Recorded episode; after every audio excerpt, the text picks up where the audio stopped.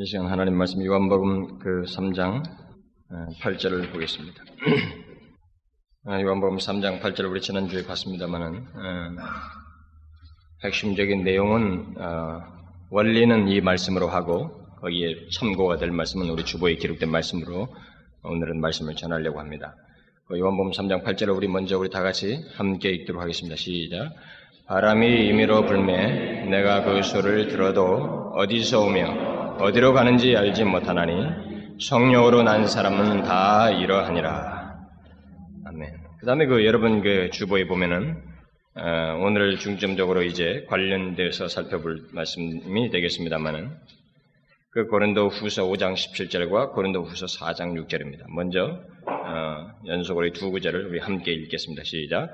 그런즉 누구든지 그리스도 안에 있으면 새로운 피조물이라. 이전 것은 지나갔으니 보라 새 것이 되었도다. 어두운 데서 빛이 비추시라 하시던 그 하나님께서 예수 그리스도의 얼굴에 있는 하나님의 영광을 아는 빛을 우리 마음에 비추셨느니라. 오늘은 제가 지난 시간에 이미 그 여기 3장 8절을 가지고 그 성령으로 난 사람, 거듭난 사람에는 마치 바람이 불어서 거기에 어떤 바람이 분 것이 어디로부터인지는 모르지만 그 증거, 흔적을 통해서 그것을 알 수 있다는 이 말씀을 근거로 해서 지난주에는 제가 그 거듭남의 증거를 살펴보았습니다. 오늘도 계속해서 아, 지난 시간에 제가 살펴본 것은 주로 기초적이고 어떤 필연적인 증거, 그 열매들이 거듭난 사람에게 있게 된다는 사실을 어, 생각하면서 여덟 가지를 여러분들에게 그 증거로서 살펴보았는데 어쩌면은 그 이 여덟 가지 거듭남의 증거요 열매들은 어, 각각 그 한 주간씩 상세하게 살펴보아야 할 그 말씀인지도 모르겠습니다. 그러나 그 거듭남의 그 증거와 그 열매들에 대해서 많은 시간을 할애하지 않은 것은 보통 이런 거듭남의 증거와 그 열매들을 열거하거나 설교하고 나면 사람들은 그런 열매를 맺을 수 있는 그 존재나 그 상태에 대해서는 별 관심을 갖지 아니하고 또 그런 열매를 맺게 하는 결정적인 원인인 성령을 통한 그리스도의 관계에 대해서는 소홀히 한 채 열매에 해당하는 어떤 일들과 행위 자체에 대해서 굉장히 관심을 갖는 경향이 있습니다. 그런 어리석음이 있습니다. 사실상 그런 태도는 성경을 지극히 오해하는 태도이고 잘못된 신앙의 태도입니다. 저는 혹이라도 여러분 중에 지난 시간에 열간 그 거듭남의 증거요 열매들에 대한 그 말씀을 듣고 그 중에 몇 가지가 최소한 내게 있구만.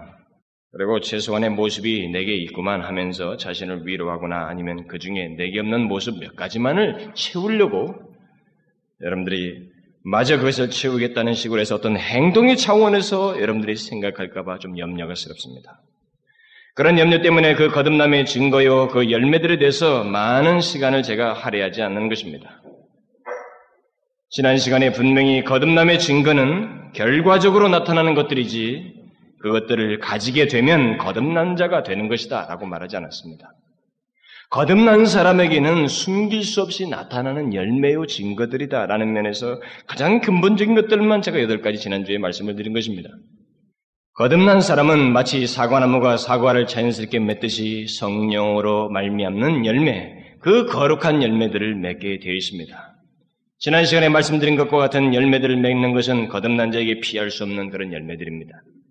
그것들은 나의 노력에 앞서서 거듭나게 하는 성령의 역사라고 했습니다. 그것은 성령으로 말미암아서 우리에게 자연스럽게 나타나는 드러나는 증거들이라고 그랬습니다. 그런데 저는 거듭남의 그 증거로서 지난 시간에 말한 것 같은 신앙의 덕목들보다는 사실상 더 중요하고 우선적인 그 거듭남의 증거에 대해서 오늘 말씀을 드리려고 합니다. 어쩌면은 순서상으로 이것을 먼저 여러분들에게 말씀을 전해야 할지 모르지만 제가 다음으로 이어서 할 말씀들을 생각했을 때 이것을 뒤로 한 것입니다. 어쩌면 감동이 되면은 이 에, 계속한 그 오늘 말씀에 이어서 좀 더 추가를 다음 시간에도 했으면 좋겠습니다만은 이 거듭남의 증거로서 더 우선적이어야 하고 결정적인 그 증거는 인격의 변화입니다. 거듭났다고 할 때에 이 거듭남의 일차적인 증거는 사람이 바뀌는 겁니다. 인격이 바뀌는 겁니다. 이게 거듭남의 증거인 것입니다. 우리가 지난 시간에 살펴본 거듭남의 증거는 주로 거듭난 자에게 있는 삶의 증거들에 대한 것이고 외적으로 드러난 어떤 신앙의 열매들이라고 할 수가 있습니다. 그러나 오늘 우리가 살펴볼 거듭남의 증거는 지난 시간에 열거했던 신앙의 덕목들을 열매로 맺기에 앞서서 사람의 영, 인격 속에 있게 된 거듭남의 증거, 그 인격의 변화에 대한 것입니다. 성경에 보면 한 사람이 예수를 믿게 되었을 때 또는 구원받았다고 할 때 그리고 거듭남과 관련해서 거듭났다고 했을 때 그에게는 어떤 분명한 변화가 있다는 것을 항상 대포해서 우리에게 말해주고 있습니다. 아, 우리 누구든지 그리스도 안에 있으면 새로운 피조물이라. 이전 것은 지나갔으니 보라 새 것이 되었도다라고 했을 때 여기서 말하는 새로운 피조물은 이전 것이 이전 것이 지나가고 새 것이 되었다고 하는 어떤 새로운 것에 대한 내용을 말하고 있습니다. 분명한 변화를 말하고 있습니다. 무엇을 말하겠어요?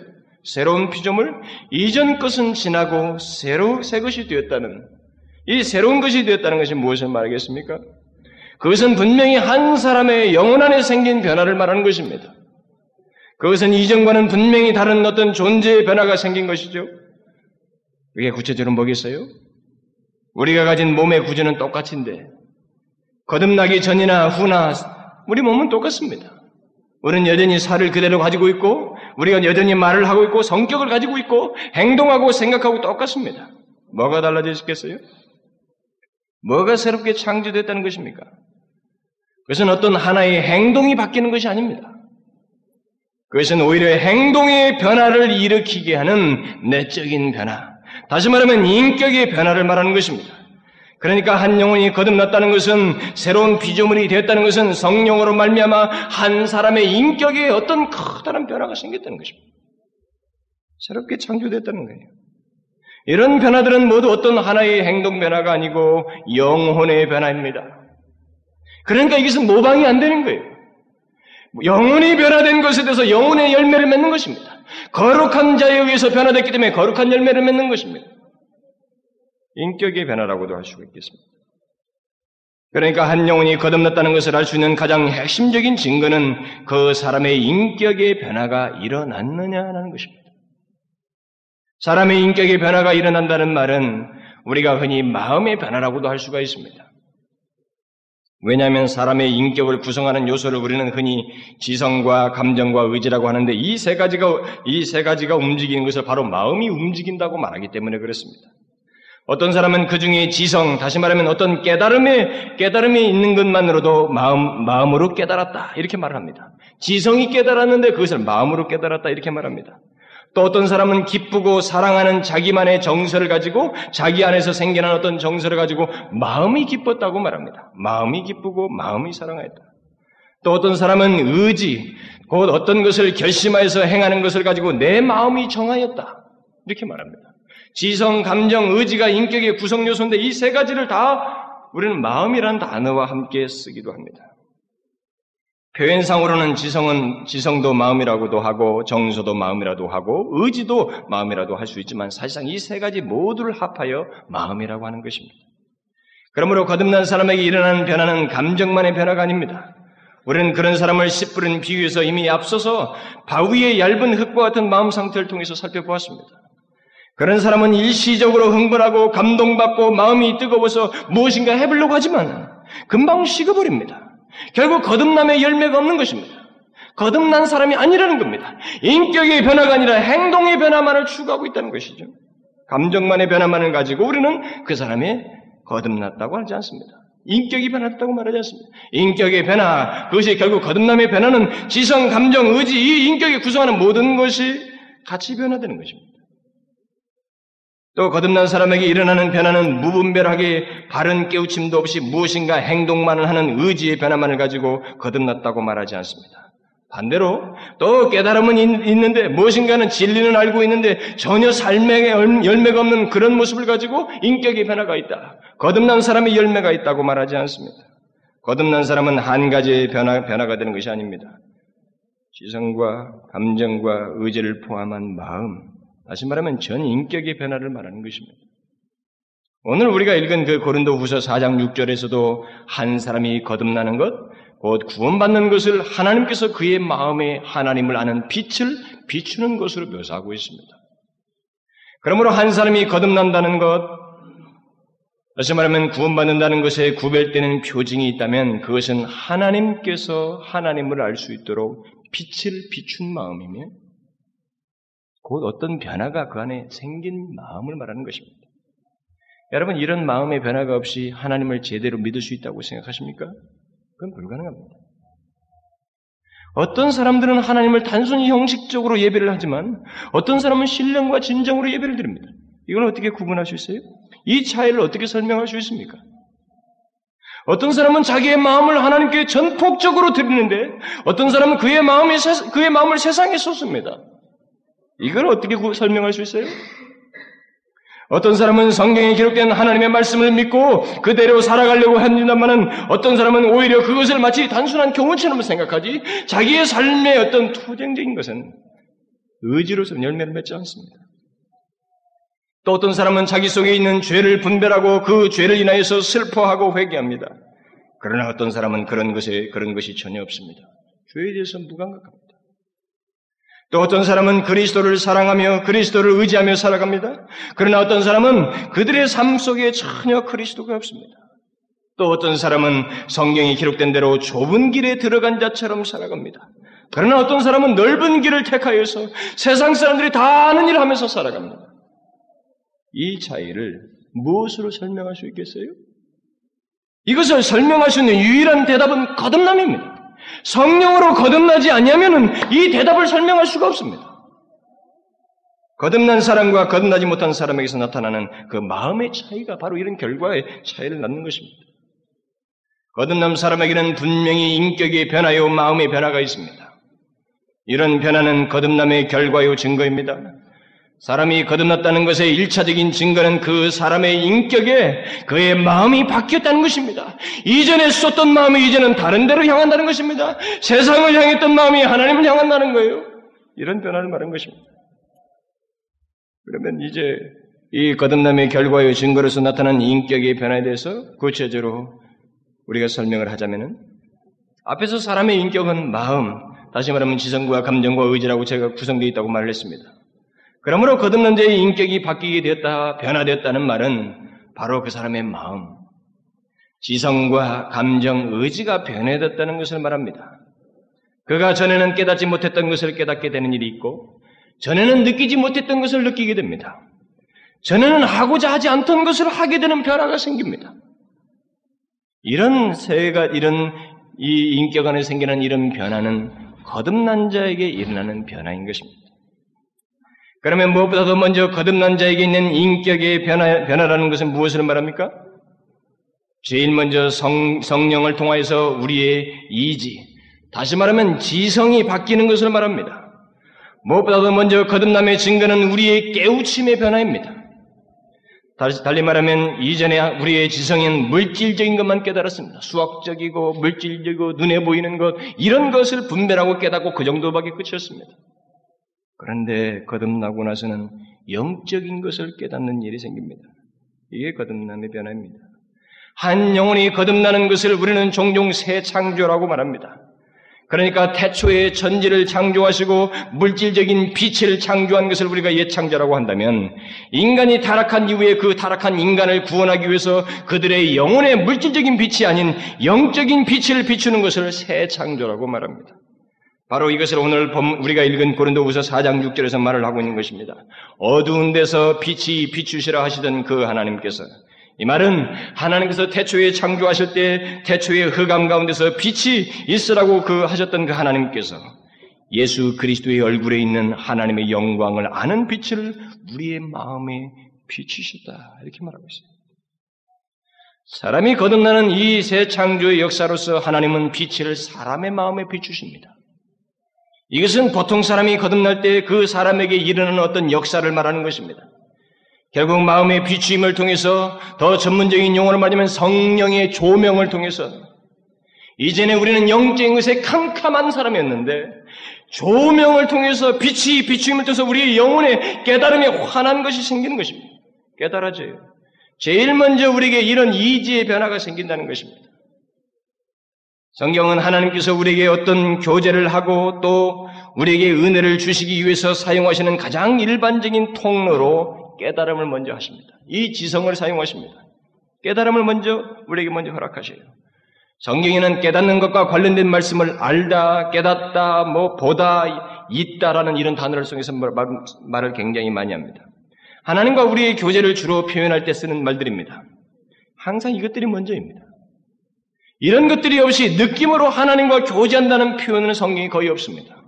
거듭남의 증거로서 우리 안에 생겨나는 가장 두드러진 변화는 이전에 우둔하고 허망하여져 있던 우리의 마음이 특히 이 이지가 고쳐져서 이 지성의 변화가 되어서 하나님의 것들, 신령한 것들, 하나님의 진리를 깨닫게 된다는 것입니다. 이게 거듭남의 증거예요. 로마서 1장에서 바울은 거듭나지 못한 자연인의 상태를 그 생각이 허망하여지고 미련한 마음이 어두워졌다라고 말하고 있습니다.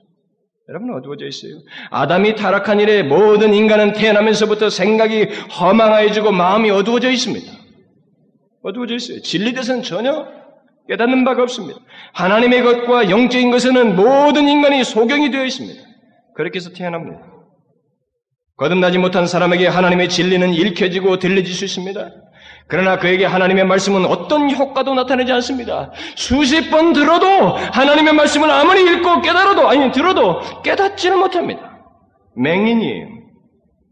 그의 영혼의 눈과도 같은 이지가 타락하였기 때문에 하나님의 진리를 분별하지 못하는 것입니다. 그러다가 성령으로 거듭남으로 인해서 사람은 하나님의 진리를 깨닫도록 눈이 열리게 되는 일이 있게 되는 것입니다. 그래서 시편 기자가 119편에서 말하기를 주의 말씀을 열무로 우둔한 자에게 비추어 깨닫게 하나이다. 이렇게 말했어요. 시편 기자가 주님의 말씀을 깨닫는 일이 어떻게 된다고 말하고 있어요? 주께서 우둔한 자에게 비추심으로 비추심으로 영혼의 눈인 이지가 열림으로 깨닫게 되는 것입니다. 이전에 하나님의 말씀을 읽고 들어도 마음속에 베일이 가려져서 어떤 분별력도 없어서 깊은 감동을 받지 못했지만 거듭남으로 인해서 마음이 열려서 마음 그 말씀을 받게 되고 깊이 자각하게 됩니다. 깨달아져요. 이게 가벼운 역사 같습니까? 이건 가벼운 게 아닙니다. 이건 인간적인 역사로 되지 않습니다. 이것은 성령의 역사입니다. 성령으로 거듭난 자에게 있는 증거입니다. 이전에 이 세상의 물질적인 것만 깨닫던 이지가 성령의 비추임을 통해서 하나님의 신령한 진리를 깨닫게 되는 것, 이것이야말로 예사로운 일이 아닙니다. 그것은 거듭난 자에게 있는 증거입니다. 그러면 사람의 이지가 성령에 의해서 비추일 때, 그래서 하나님의 말씀을 깨닫게 될 때 어떤 일이 일어납니까? 거듭난 자의 이지가 하나님의 말씀을 깨닫으면서 생겨나는 효과가 무엇이냐는 거죠? 그것은 무엇보다도 거듭나는 과정에서 사람들은 보통 깊은 죄의 자각을 통해서 자신의 비참한 상태를 깨닫게 됩니다.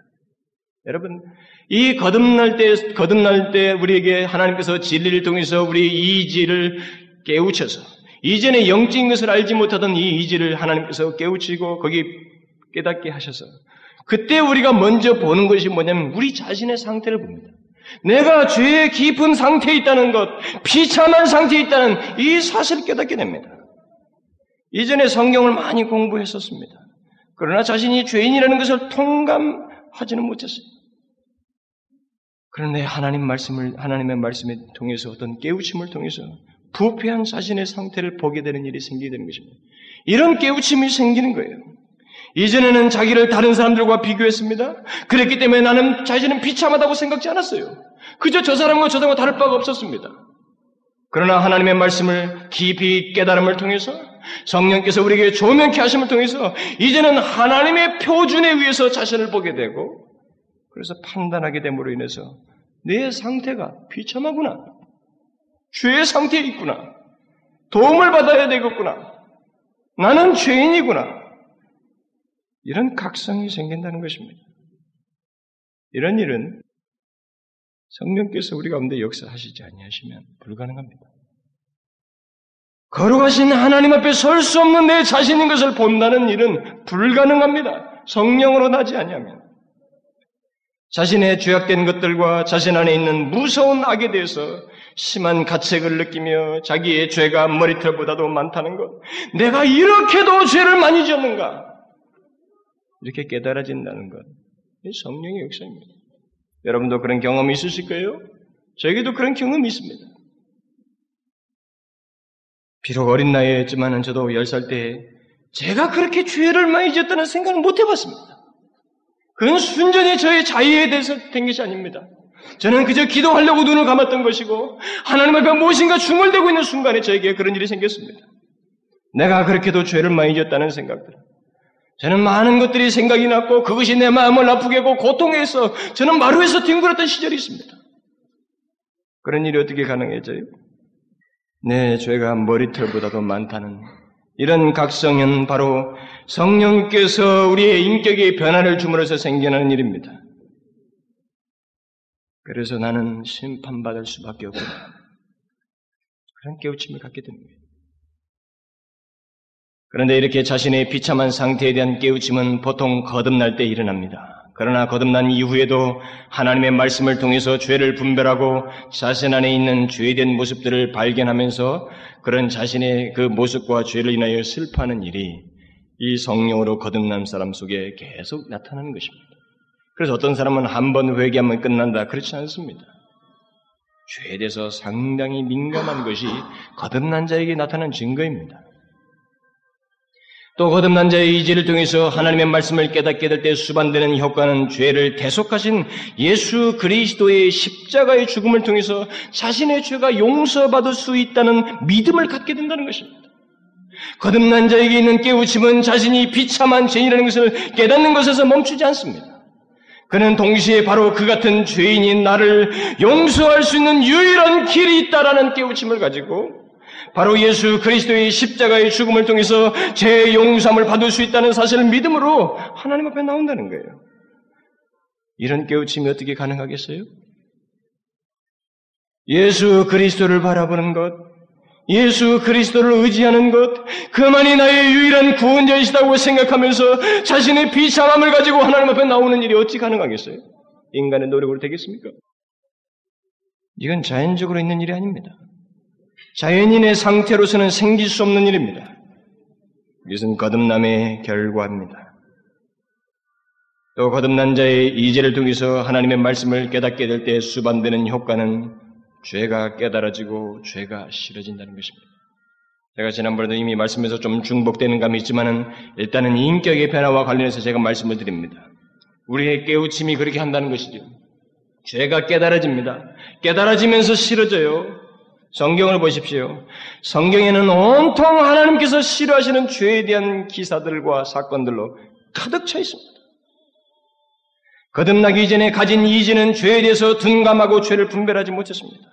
그런데 이제 거듭나고 나서는 하나님의 말씀을 통해서 하나님께서 싫어하시는 그 죄에 대해서 내가 분별하게 된다는 것입니다. 그리고 그 죄를 싫어한다는 거예요. 결국 죄에 대한 깨달음이 있게 될 때 거기에 무엇이 있다는 겁니까? 회개가 나와요. 그래서 죄를 깨닫게 될 때 거듭난 사람은 회개하는 일을 서슴지 않습니다. 왜냐하면 이 죄가 하나님 향하여 하나님 앞에서 쥐어졌다는 깨우침 때문에 그렇습니다. 그 회개가 왜 회개가 되는 줄 알아요? 그리스도인들이. 남하고도 싸웠는데 이 사람하고 문제인데 왜 하나님 앞에도 회개를 해야 되는지 아십니까? 죄가 궁극적으로 하나님을 향한다는 것 때문에 그렇습니다. 이런 깨우침 때문에 그래요. 거듭난 영혼에게 있는 인격의 변화는 바로 이와 같이 하나님의 것들, 곧 그의 진리를 우리의 이지가 깨닫게 되는 성령의 역사로부터 시작되는 것입니다. 우리의 이지에 변화가 생겼다는 것, 다시 말하면 이전에 깨닫지 못했던 것이 이런 영적인 진리들이 깨달아지고 그 깨달음을 통해서 자신의 비참한 상태를 보고 예수 그리스도를 믿고 죄를 혐오하고 이런 모든 일들은 그 사람의 영혼이 거듭났다는 중요한 증거입니다. 그의 인격이 바뀌어 있고 그의 마음이 바뀌었다는 증거입니다. 여러분들에게 이게 있습니까? 그 다음 우리 인격 속에서 일어난 또 다른 거듭남의 증거는 감정의 변화입니다. 제가 앞에서 말, 말했습니다만 거듭남의 증거는 전 인격의 변화입니다. 그러니까 이 말은 인격의 요소 중 지성, 감정, 의지 각각대로 떼어내서 한 가지 변화만을 가지고 거듭남의 증거라고 말하지는 않는다는 것입니다. 거듭난 사람에게는 전 인격의 변화가 있습니다. 그럼에도 불구하고 이 세 가지 요소들을 일일이 나누어서 설명하는 것은 성경이 이렇게 분리해서 하나님을 향한 신앙의 태도를 나타내는 인간들의 표현이 성경에 기록되어 있기 때문에 그렇습니다. 실제로 그 씨 뿌린 비유에서도 하나님의 말씀에 충동적이고 감동적으로 반응한 마음을 주님께서 결국 인정하지 않는 사례가 기록되어 있습니다. 그런 이유들 때문에 그렇습니다. 어쨌든 거듭난 사람은 성령으로 말미암아 이지가 바뀌어서 하나님의 진리를 깨닫는 일이 있을 뿐만 아니라 그 깨달은 진리를 하나님께서 하신 말씀에 기꺼이 즐거이 사랑하는 마음으로 반응하는 증거가 있다는 것입니다. 감성이 정사가 수반된다는 것이죠. 주님께서 자기를 쫓으려는 자들 향해서 말씀하시기를 아비와 어미를 나보다 더 사랑하는 자는 내게 합당치 않냐다 이렇게 말했어요. 결국 이 말은 그리스도를 믿는 것은 그리스도를 다른 누구보다도 사랑하는 것이라는 예? 다른 누구보다도 예수 그리스도를 사랑하는 것이라는 겁니다. 이런 일은 이런 일은 거듭난 자에게만 있는 마음이요 정서이죠. 사실 누구에게 이런 말씀을 한번 강요해 보십시오.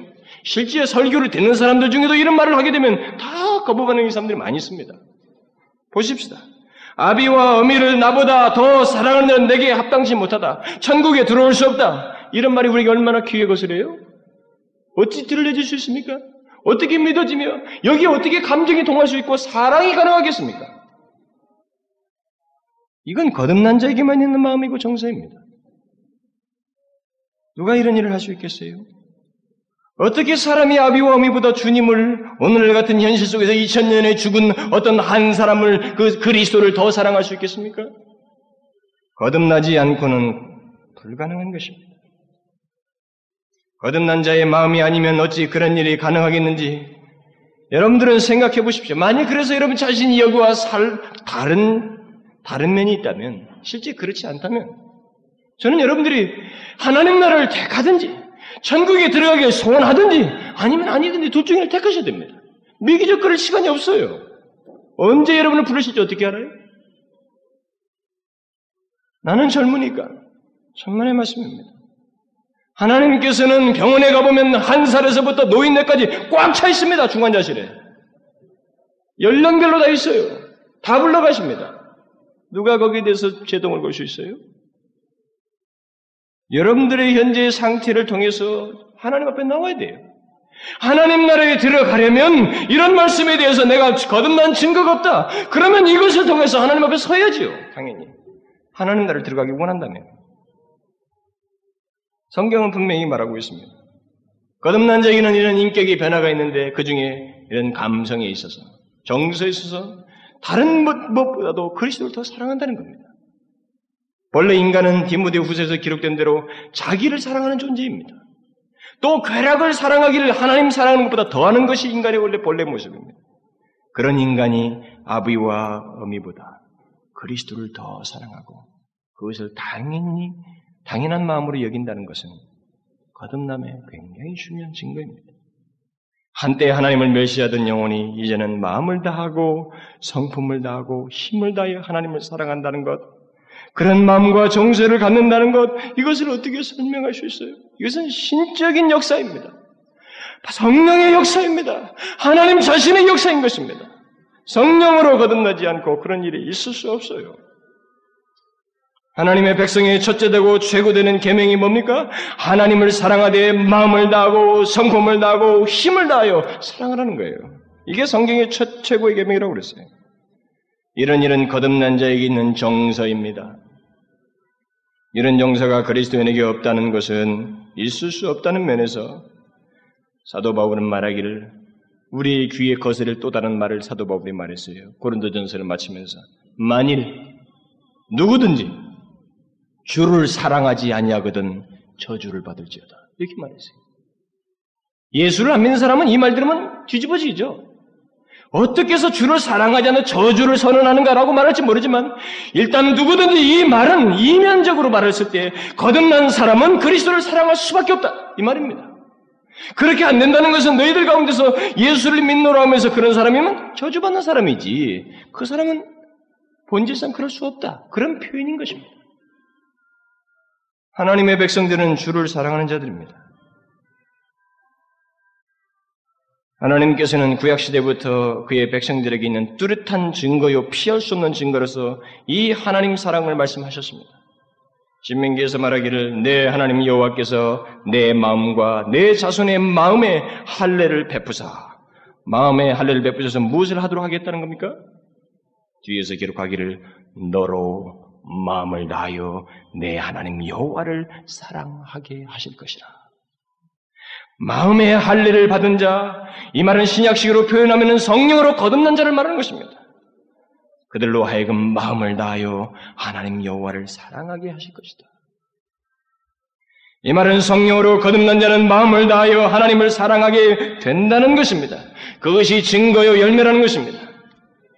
여러분 시편 기자가 하늘에서는 주 외에 누가 내게 있으리요 땅에서는 주밖에 나의 사모할 자가 없나이다라고 즐거이 고백하는 것이 이유 없이 가능하겠어요?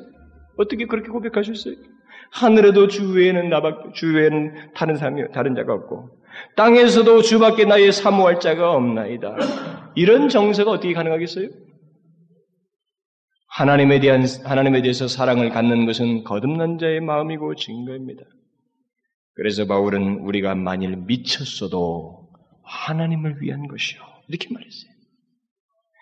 미친 미치는 것 같은 그 마음이 있는 것, 어떤 마음에 그 깊은 사랑이 있는 것이 거듭나지 않고 어떻게 가능하겠느냐는 거예요. 거듭난 자들에게는 인간의 기쁨이 더 이상 행동의 동기가 되지 않습니다. 오히려 주님께서 인정하시는 것이 그의 가장 큰 관심이 됩니다. 여러분이 정령 거듭난 사람이면 사람 의식하지 않습니다. 하나님 의식하게 돼 있어요. 사람 의식하지 않습니다. 시편 기자가 그렇게 말을 했습니다. 하나님이여 주의 생각이 내게 어찌 보배스러운지요. 이 시편 기자는 주의 생각이 어찌 그리 내게 보배스러운지요. 그걸 쫓기에 바쁘다는 거예요. 하나님의 생각, 하나님의 마음, 하나님의 뜻이 너무도 내게 보배스럽고 귀하게 여겨진다. 그런 정서가 자기에게 있다는 겁니다. 여러분 성경 여러 곳에서 내 영혼이 주를 사모하나이다. 내 영혼이 주를 사모하고 이런 고백이 많이 있는 것을 발견하게 될 것입니다. 그런 일이 어찌 가능하겠어요? 내 영혼이 주를 사모하는 이런 정서는 거듭난 자의 마음입니다. 네? 거듭난 사람에게 있는 증거예요. 또 우리 인격 속에서 일어나는 거듭남의 증거는 의지의 변화입니다. 거듭남의 증거는 하나님의 진리를 우리의 의지로 깨닫고 그 깨달은 진리를 좋아하고 사모하는 정서를 가질 뿐만 아니라 거기서 끝내지 아니하고 거기서 끝낸다면 이것은 바른 인격적인 변화가 아니죠. 오히려 의지적으로 좋아하는 것을 기꺼이 행동으로 옮기는, 삶으로 옮겨내는 이런 전인격적인 변화가 바로 거듭남의 증거입니다. 어쨌든 깨닫고 기꺼이 좋아하고 사모하는 것을 삶의 의지에 의지로 행동을 옮기는 이런 변화는 거듭남의 증거입니다. 여러분 보십시오. 여러분들이 다 마음까지도 깨닫기도 하고 마음까지도 왔는데 실제 의지가 안 가는 게 참 많습니다. 예? 안 됩니다. 그런데 여러분 그 정도는요 마귀도 합니다. 제가 지금 여기서 말하는 전인격적인 변화는 것을 잊지 마십시오. 그래서 야고보가 그래서 말한 것입니다. 귀신도 믿고 떤다고 그랬어요. 귀신도 하나님이 한 분인 줄 믿고 떤다고 그랬어요. 다시 말하면 하나님에 대한 깨우침이 있고 어느 정도는 다 한다는 것입니다. 근데 행함이었다. 귀신의 이 마귀의 역사의 결정적인 잘못은 뭐냐면 거기에 기꺼운 깨달음과 바른 깨우침에 따른 마땅한 열매, 마땅한 행위가 없다는 것입니다. 그러면서 행함이 없는 믿음을 거기서 야고보가 설명을 하는 것입니다. 본래 인간은 타락하여서 자기의 의지를 오직 한쪽 면에서만 자유롭게 발휘하게 되어 있습니다. 타락한 일에 인간은 하나님을 향해서는 의지가 자유롭지 못하게 발휘되는 것입니다. 그러나 반면에 죄를 향해서는 자유롭습니다. 모든 인간. 나면서부터. 모든 인간의 의지는 나면서부터 죄에 사로잡혀 있습니다. 인간은 죄에 대해서 자유로워서 그는 말하지도 아니하고 가르치지도 아니하고 그렇게 뭘 특별하게 그들에게 보이지도 않아도 나면서부터 알아서 죄를 짓고 죄를 터득하고 죄와 함께 살아갑니다. 그야말로 죄에 대해서는 너무도 자유롭게 살아간다는 것이죠. 그것은 죄에 사로잡혔기 때문에 그렇습니다. 그러므로 성령으로 거듭남으로 해서 생겨나는 우리 안에 변하는 우리의 의지가 죄의 사로잡힘으로부터 자유로워진다는 겁니다. 죄가 우리를 마치 종처럼 부리지 않는다는 겁니다. 죄에 매이지 않는다는 거예요. 여러분, 거듭나기 전과 이후 사이에 사람에게 생기는 이 의지의 변화라는 거 말이죠. 죄에 귀속되지 않냐고, 죄를 감히 대항하고, 죄인 줄을 알고 그것을 거부하면서 오히려 선을 내가고 긍정적으로 하나님의 말씀을, 말씀대로 행하는 것? 이거 다 성경 아닙니다. 이런 의지적인 변화는 거듭남과 관련이 있습니다. 새로 난 사람입니다. 우리는 본질상 나면서부터 우리의 의지가 죄에 사로잡혀서 죄 안에서만 자유롭게 사는 존재로 태어났습니다. 어떤 제동도 없이 우리는 스스로 죄를 지으면서 살아왔습니다. 아주 자유를 누리죠. 죄라는 생각도 안 하고 살아옵니다. 태어나면서부터 그래요. 예수를 만날 때 50살에 만난 사람까지 50살 이전까지 그렇게 살아옵니다. 예수를 한 번도 못 만나고 죽는 사람은 그 평생 동안을 죄와 함께 죄 안에서 자유롭게 살아갑니다. 그게 인간이에요. 거기로부터 그 속바로부터 벗어난 사람은 오직 성령으로 거듭난 사람만 벗어납니다. 거듭나고 나서 우리의 의지는 죄의 먹기로부터 해방되어서 하나님을 향하여 의지가 발휘되는 역사가 있게 되는 것입니다. 이런 거듭나기 이전과 이후의 대조를 이 바울이 로마서에서 6장에서 말하기를 거듭나기 전에 죄 안에 죽었을 때를 의에 대하여 자유로웠다. 이렇게 말했어요. 그리고 거듭난 후에는 하나님을 향하여 산 지금은 죄에 해방된 것으로 묘사했습니다. 그러니까 거듭나지 못한 인간의 의지는 죄에 대해서는 자유롭지만 하나님에 대해서는 반항적이다는 겁니다. 마치 바로가 모세를 모세 앞에서 하나님을 힐난했던 것처럼 그렇게 말한다는 것이죠. 여호와가 누구간데 내가 그 말을 듣겠느냐? 이런 반항적인 태도가 바로 거듭나지 못한 자들의 의지인 것입니다. 거듭나지 못한 한 인간의 의지는 자신이 짓는 죄에 대해서 호의적이면서도 하나님에 대해서는 영적인 것에 대해서는 대단히 반항적입니다. 그래서 예수, 예수를 안 믿는 사람들이 예수를 믿느니 내 주먹을 믿으라고 하면서 왜 하나님이 살아계시면 이래? 왜 이러냐? 예수 믿는 사람들은 또 왜 이렇고? 이렇게 함부로 말하는 것은 모두 거듭나지 못한 상태, 죄의 종로를 타고 있기 때문에 그렇게 말하는 것입니다. 여러분은 하나님에 대해서 또 영적인 것에 대해서 분별을 느꼈고 깨닫지 못하여서 사람들이 무엇이라고 반항적인 말을 하고 떠들어대는 것은 다른 이유가 아닙니다. 그들은 영적으로 죽은 자이기 때문에 그렇습니다. 거듭나지 못해서 그렇습니다. 그러나 거듭난 사람의 의지는 하나님을 향하여서 선한 의지를 갖고 헌신의 의지를 갖게 됩니다. 그래서 시편 기자가 말하기를 주의 권능의 날에 주의 백성이 주에게 즐거이 헌신하리이다. 그랬어요. 거듭난 사람의 증거는 즐거이 헌신한다는 것입니다. 그런 기꺼운 의지를 발휘한다는 것이죠. 또 바울은 분명히 말했습니다. 너희 안에 행하시는 이는 하나님이시니 자기의 기쁘신 뜻을 위하여 너희로 소원을 두고 행하게 하신다. 하나님의 기쁘신 뜻을 위하여 소원을 두고 행한다는 것, 다시 말하면 하나님의 뜻을 이루고자 하는 선한 의지를 갖는다는 것, 그것은 사실상 하나님께서 그 안에서 행하신다는 중요한 증거라는 겁니다. 하나님께서 행하시지 아니하고는 그런 선한 하나님의 뜻을 이루고자 하는 어떤 선한 소원이 생기지 않는다는 거예요. 여러분 어떤 사람이 하나님의 뜻을 이루고자 하고 행하려고 한다는 것은 그가 거듭난 사람이라는 것을 나타내 주는 한 중요한 증거입니다. 하나님의 말씀을 지켜 행한다는 것, 또 하나님께서 말씀하신 대로 기꺼이 행한다는 것, 이 같은 의지는 거듭난 자의 의지요 성령으로 거듭난 자의 의지입니다. 그래서 예스겔이 새 언약 아래 있는 백성들을 예언하기를 장차 새 시대의 백성들, 우리 같은 신약 백성들은 성령으로 거듭남으로 인해서 구약 백성들과 달리 하나님의 율법을 마음으로 우러나와서 지킬 것이다라고 예언했습니다. 그렇게 예언하기를 뭐라고 그랬어요? 또 새 영을 너희 속에 두고 새 마음을 너희에게 주되 너희 육신에서 굳은 마음을 제하고 부드러운 마음을 줄 것이요. 또 내 신을 너희 속에 두어 너희로 내 율례를 행하게 하리라. 너희가 내 규칙을 지켜 행할지라. 이것은 이스라엘 백성들과 대조시키는 겁니다. 그들은 안 했어요. 자발적으로 하지 않았습니다. 그러나 성령으로 거듭난 사람은 그 인격의 변화를 통해서 의지가 자발적으로 하나님 앞에 의지를 발휘한다는 겁니다. 하나님의 윤례를 지킨다는 거예요. 거듭난 자의 의지는 죄로부터 회방되어서 하나님께서 원하시는 것을 행하고 그의 말씀을 행하는데 기꺼이 발휘된다고 그랬습니다. 저는 여러분들이 이런 것들을 진지하게 생각해 보기를 바라는 것입니다. 여러분의 의지가 하나님이 원하시는 것과 그의 말씀을 실행코자 하는데 기꺼이 발휘되고 있는지 한번 생각해 보시는 겁니다. 거듭난 자의 의지는 그리스도께 복종하는 기꺼움을 드러냅니다.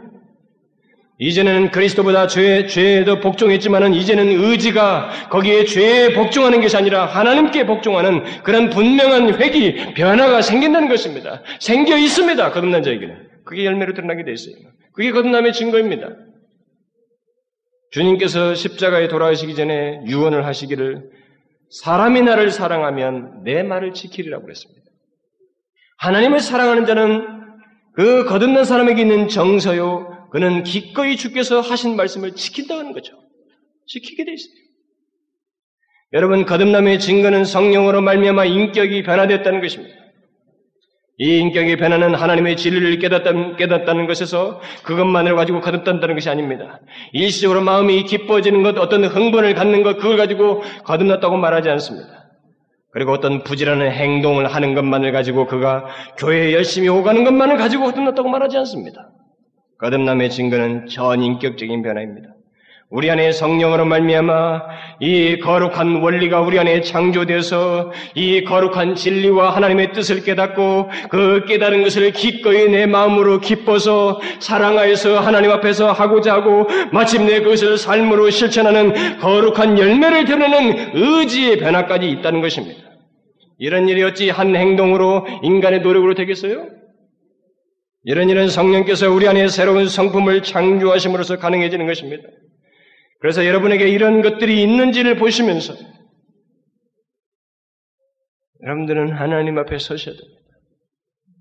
거듭남의 이 증거가 내게 없으면은 우리는 그리스도인이 아니라고 말을 해야 됩니다. 저는 언젠가 김남준 목사님 저한테 그런 고백을 했어요. 성경에 있는 대로 중생이 어떠하고 거룩한 삶이 어떤지를 그대로 설교를 만약에 내가 그대로 액면 그대로 원색적인 복음을 전한다면 여기 남을 사람이 한 사람도 없을 것이라는 거예요. 그토록 거부한다는 거예요, 사람. 그러나 그들이 어떻게 듣던 이 복음은 사실이라는 겁니다. 사실입니다. 성령을 통해서 인격의 변화가 있어야 되고 그 인격의 변화는 반드시 열매를 수반하게 되는 것입니다. 여러분들에게 지성과 하나님의 진리를 깨닫는 역사가 있나요? 이거 굉장히 귀한 것입니다. 이전에는 물질적인 것밖에 몰랐습니다. 그런데 하나님의 이 영적인 것을 깨닫는다? 이건 굉장한 일입니다. 그런데 그 깨달은 진리에 여러분들의 마음이 기꺼이 움직이나요? 감동되고 있습니까? 무엇인가 하고 싶습니까? 하나님을 위해서 헌신하고 싶은가요? 이거 또한 귀한 것입니다. 왜냐하면 이것도 없는 사람이 많거든요. 지성만 가지고 예수 믿는 사람이 많습니다. 그런데 거기에 그런 물어나움이 있다고 생각해 보십시오. 귀한 것입니다. 그러나 거듭남의 열매는 이것만을 말하지 않습니다. 아무리 생각하고 깨닫고 거기에 마음이 동했다 할지라도 열매가 없으면 삶이 없으면 거짓인 것입니다. 거듭남의 열매는 구체적으로 자기가 기뻐서 살아가여서 하나님의 말씀을 지키고자 하는 의지까지 가는 것입니다. 그래서 여러분 제가 지난 시간에도 거듭남의 열매에 대해서 구체적으로 여덟 가지를 말했습니다만은 저는 여러분들에게 여러분 교회 좀 오세요. 뭐든 집회 좀 빠지지 마세요. 저 그런 말 하고 싶지 않습니다. 저는 오히려 성경이 말하는 교회를 나올 수밖에 없고 은혜의 수단을 사모할 수밖에 없고 하나님을 섬길 수밖에 없는 원리만 말하고 싶습니다. 여러분들이 그것이 감동되어지고 깨달아지고 하나님을 향한 진정한 열매가 있으면 마음에 우러나면서 오십시오. 그건 여러분의 결단이에요. 제가 쉬는 게 아닙니다. 어떻게 여러분의 인격을 내 마음대로 할 수 있어요? 안 되는 것입니다. 여러분들이 움직이셔야 됩니다. 어쩌면 저는 여러분들이 성경의 가장 기초적인 진리를 알아야겠다는 욕구도 있어서 어쩌면 제가 먼저 앞으로 전해야 할 중요한 말씀에 앞서서 이 거듭남의 문제를 설교하고 있는 것입니다. 여기서마저도 여러분의 마음이 동하지 않으면 어디서 동하겠어요? 어디서 하나님의 은혜를 맛볼 수 있겠습니까? 어디서 중생을 알고 중생의 열망을 갖겠어요? 하나님 앞에 어디서 손을 들고 나오겠습니까? 어디서 굴복하겠어요? 굴복 못하는 겁니다.